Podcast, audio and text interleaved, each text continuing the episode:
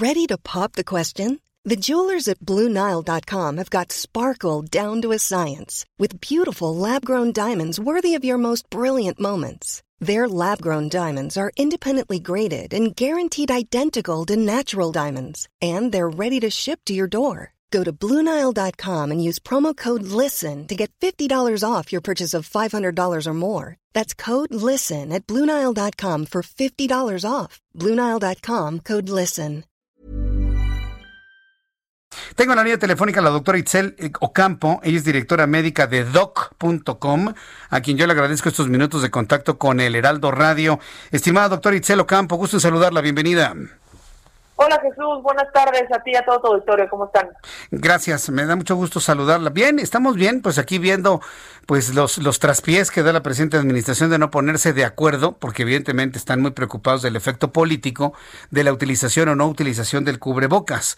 Pero por eso le hemos invitado a usted para que desde el punto de vista médico, desde el punto de vista de salud, desde el punto de vista técnico, nos diga qué tan eficiente, qué tan no eficiente es un cubrebocas y cuáles son los mitos y realidades en torno a la utilización de esta prenda que pues prácticamente ya algunos la vemos como parte de nuestra vestimenta cotidiana.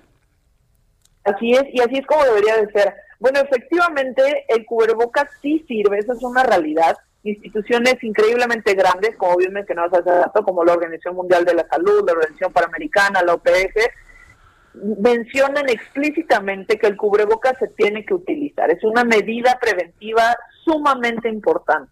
De hecho, se estima que si nueve de cada diez mexicanos usaran su cubrebocas de manera correcta, los contagios bajarían hasta un 60%. Obviamente ayudando esto muchísimo, ¿no? A, a, la manera de cómo se estaría llevando a cabo todo esto, lo que está pasando de la pandemia. Y efectivamente hay muchos mitos eh, que, surgen alrededor del uso del cubrebocas. Por ejemplo, uno de los más frecuentes es que no deja pasar suficiente oxígeno, y entonces que tendrías como ahogar.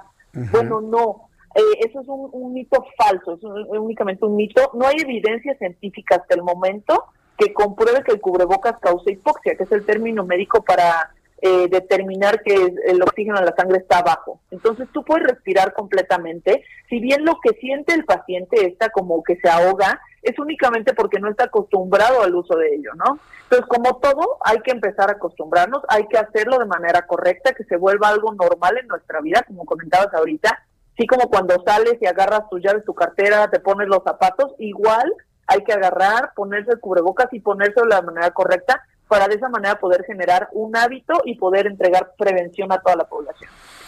Entonces, eh, eh, si el cubrebocas sirve, también se ha lanzado una enorme discusión que si sirve más el N95, el KN95, que si no sirven los que confeccionamos con tela, que si, si son de tela deben ser de dos o tres capas no todos tenemos la posibilidad de estar comprando cubrebocas desechables y nos armamos un cubrebocas de tela que debidamente cubra nariz, boca y barbilla.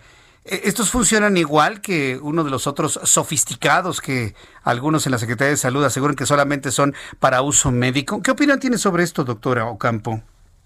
Efectivamente, ese es otro mito, que dicen que los cubrebocas de tela no sirven. Bueno, este mito es falso, sí sirven, eh, su efectividad es menor, a un eh, N95, como comentabas, a un KN95, que sí efectivamente es de uso médico. Entonces tiene ciertas indicaciones de cuándo se deben de utilizar. Pero el cubrebocas de tela sí sirve, sirve como un método de barrera siempre y cuando se utilice bien, como comentabas, cubriendo siempre eh, nariz, boca y barbilla. Eso, de esa manera vamos a cubrir como una barrera el, el cubrebocas que por supuesto que va a servir muchísimo más a no traer nada. Eso es una realidad. Eh, eh, eh, se hablaba de porcentajes de eficiencia. ¿Es válido hablar de porcentajes de eficiencia o simplemente pensar en que usar cubrebocas sí funciona o sí funciona en todos los sentidos, doctora? Sí funciona en todos los sentidos usar cubrebocas siempre y cuando se utilice de manera correcta. El porcentaje o la eficiencia que tiene cada uno de ellos sí varía pero con que tú uses, si tú no tienes la posibilidad de comprar un KN95, un N95 que efectivamente es más de uso médico, incluso dentro del hospital tiene sus propias indicaciones este tipo de cubrebocas, puedes utilizar un cubreboca de tela y te va a funcionar. Te va a funcionar muchísimo más que no usar nada, que esa es la parte que, me gustaría recalcar y quedar, que, que quedara clara, ¿no? Que de no usar nada, usar un cubrebocas de tela, utilice un cubrebocas de tela que no va a pasar absolutamente nada. Bien, pues esto, esto me parece que es muy importante el que quede, el que quede asentado, que es mejor utilizar un cubrebocas, inclusive de tela, a no utilizar absolutamente nada.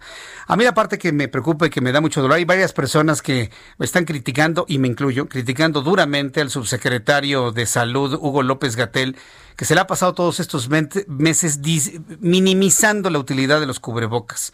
Y hoy aparece con cubrebocas en su conferencia vespertina. Pero ¿qué sentido tendría luego de ya casi 60 mil muertos, doctora? Esto ya se lo pregunto como una opinión personal y como una opinión de una profesional en la salud como lo es usted. Claro.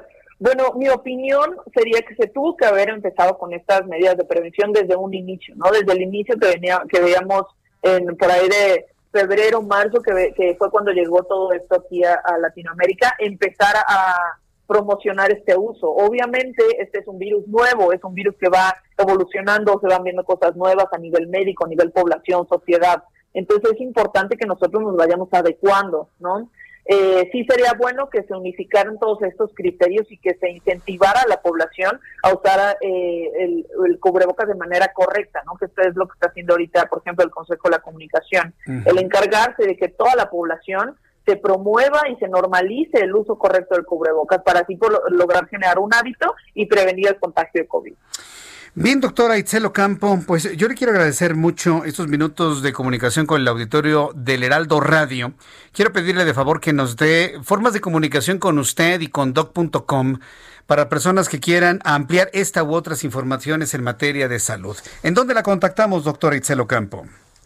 Sí, por supuesto. Bueno, en doc.com es una aplicación, tenemos ahí médico las 24 horas del día, los 7 días de la semana. Entonces, en lugar de creer todo lo que andan diciendo o leyendo por ahí en redes sociales, mejor una eh, fuente de información confiable y ahí preguntar cualquier cosa que se les ocurra.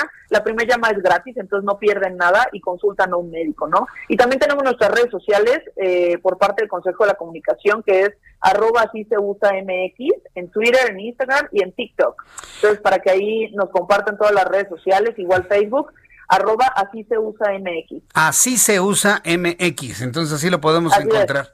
Muy bien, bueno, pues saludos también a tus amigos del Consejo de la Comunicación que también han estado preocupados por la promoción de la utilización del cubrebocas. A falta de liderazgo en la Subsecretaría de Salud y en la Presidencia de la República, pues bueno, pues todos medios de comunicación, consejos como este, entidades médicas, estamos tomando este liderazgo para promover el uso correcto del cubrebocas. Doctor Itzero Campo, muchas gracias. Es un gusto tenerla aquí en el Heraldo Radio. Muchas gracias a ti, Jesús. Un abrazo a todos. que le vaya muy bien. Hasta luego. Es directora médica de doc.com. Es una aplicación